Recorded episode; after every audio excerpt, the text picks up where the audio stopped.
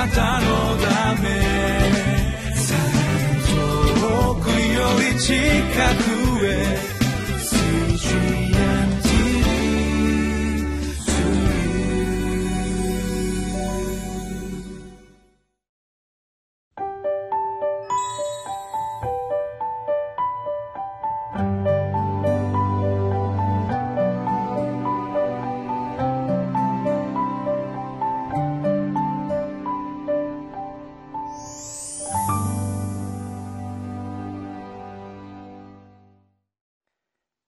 堺キリスト教会の牧師の津田聡樹と申します。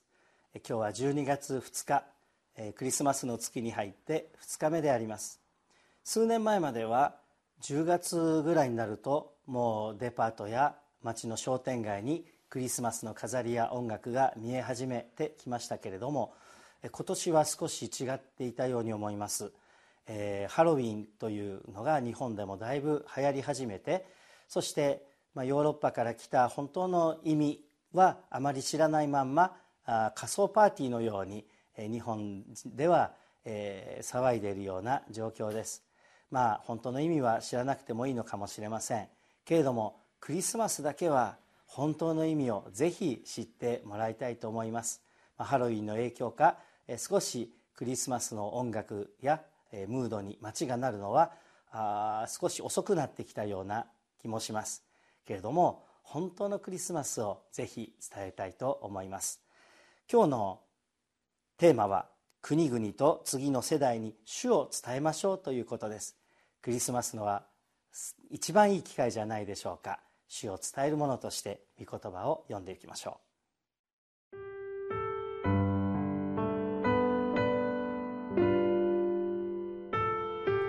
詩編22編19節から31節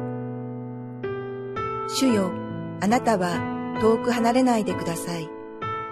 私の力よ、急いで私を助けてください。私の魂を剣から救い出してください。私の命を犬の手から、私を救ってください。獅子の口から、柳牛の角から、あなたは私に答えてくださいます。私は皆を私の兄弟たちに語り継げ、改宗の中であなたを賛美しましょう。主を恐れる人々よ、主を賛美せよ。ヤコブのすべての末よ、主をあがめよ。イスラエルのすべての末よ、主の前におののけ。誠に、主は悩む者の悩みを蔑むことなく、厭うことなく、見顔を隠されもしなかった。むしろ、彼が助けを叫び求めたとき、聞いてくださった。大改修の中での私の賛美は、あなたからのものです。私は、主を恐れる人々の前で、私の誓いを果たします。悩む者は、食べて満ちたり、主を尋ね求める人々は主を賛美しましょう。あなた方の心がいつまでも生きるように、地の果て果ても皆思い起こし、主に帰ってくるでしょう。また、国々の民も皆、あなたの見前で不死拝みましょう。誠に、王権は主のもの。主は国々をすれ収めておられる。地の裕福な者も皆食べて節をがみ、塵に下る者も皆主の見前にひれ伏す。己の命を保つことのできない人も、子孫たちも主に仕え、主のことが次の世代に語り継げられよう。彼らは来て、主のなされた義を生まれてくる民に告げ知らせよう。今日お読みいただいたのは詩編の22編の後半です。前半の部分は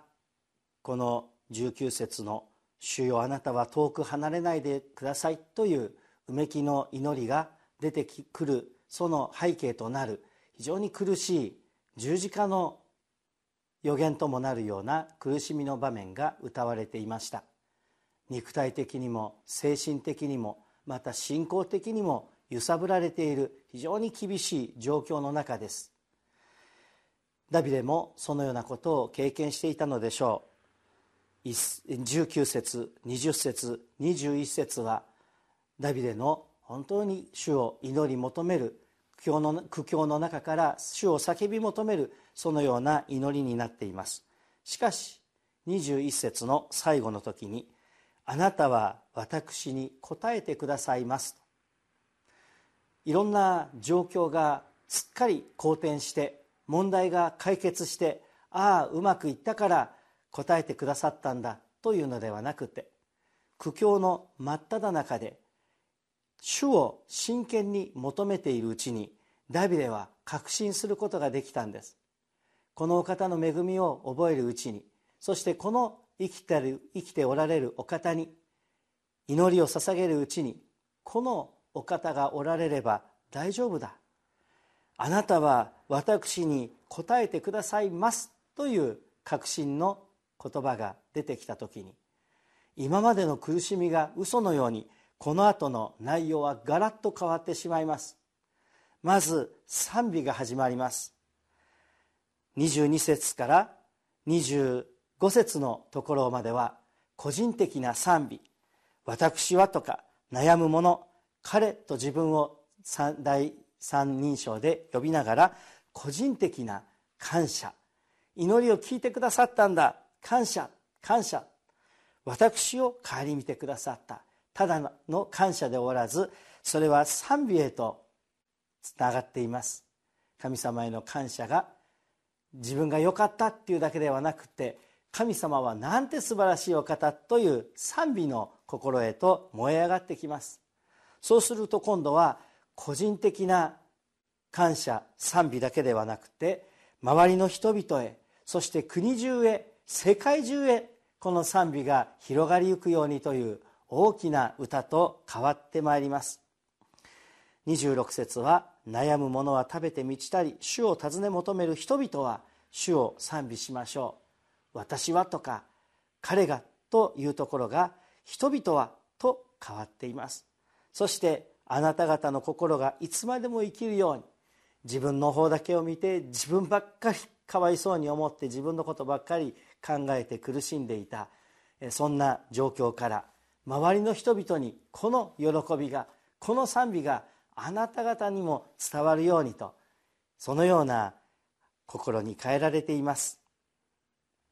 27節を見ると地の果て果ても皆思い起こし主に帰ってくるでしょう。また国々の民も皆あなたの見前で不死を拝みましょうと。国々地の果てとここに空間的な広がりですね。今同じ時代に生き私の顔を見ることができる声を聞くことができるああ皆さんよ周りの国々よと神様の御前で不死をがむ人たちの世界が広がっていきます。また30節を見ると子孫たちも主に仕えまた31節生まれてくる民に告げ知らせようと。これは時間的な広がりですね。空間的に今生きているこの時代で全体に広がっていくことができるように。またこれから生まれてくる子孫たちにもこの種の素晴らしさが語り継げられていくようにと彼の感謝と賛美はとどまるところを知らずに広がっていきます。また悩んでいるもの飢えて乾いていた者たちも満ち足りるというだけではなくって29節を見ると地の裕福なものも皆食べて不死拝みと出ています。貧しい者も悩む者も地の裕福な者も地理に下る者も全ての人がどんな種類の人もどんな環境の人もこの地上の地位の高いの低いのがは関係ない。この地上で豊かだ貧しいそんなことも関係ない。みんな糸高き神様のところから見たら大したことはない。全ての民が見舞いにひれ伏して賛美を捧げそしてこの神様の素晴らしさを次の世代に告げ知らせようというのですさてこの22編の結論はまた鍵の句は21節の「あなたは私に答えてくださいます」ということだと思います一番最初は「どうして私をお見捨てになったのですか?」という苦しい歌で始まっていますがしかしイエス様も十字架の上でこの叫びをされましたけれども最後は「私の霊を委ねます」完了した全てが終わったと確信確信されて神様に全てを委ねて全てを終えておられます。最後の晩餐の終わりの時十字架に向かわれる前の時イエス様は弟子たちを励まされました。あなた方は世にあっては困難があります。しかし勇敢でありなさい。私はすでに世に勝ったのですと言われました。世に勝つ勝利は私たちの信仰です。神を信じる者は神がおられることと神を求める者には報いてくださる方であることを信じなければならないのですとも書いてあります。どうぞ信仰を持ってあなたは私に答えてくださいます。この信仰を力強く持って苦しみにも困難にも打ち勝っていきましょう。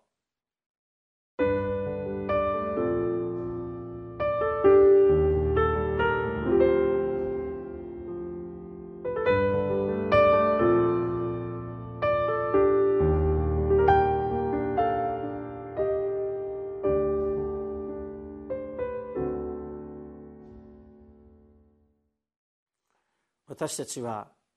世の人と同じように信仰者も信仰者でない人もいろんな苦難や苦しみを経験するものです。しかしそれらが解決して過ぎ去ったという時にああよかった。助かったというのは誰でもできることです。しかし信仰者は信仰を持っていることのゆえに苦しみ困難の真っ只中であなたは私に答えてくださいますという確信で問題が解決する以前に勝利をいただくことができるのです。その信仰の道を歩んでいきたいと思います。一言お祈りしましょう。天の神様あなたは私に答えてくださいます。さまざまな祈りをします。また祈った言葉の通り自分の願いの通りにはならなかったというようなことも経験するかもしれません。けれども神様あなたが私に答えてくださいますということは全然変わりません。あなたはいつも最善のものを持って私たちに答えてくださいます。その確信を失うことなくまた苦しみの中で揺さぶられることがあっても思い起こして私に答えてくださる神様を見上げながら信じて進むものにならせてください。主イエス様のお名前によってお祈りします。アーメン。なたのため。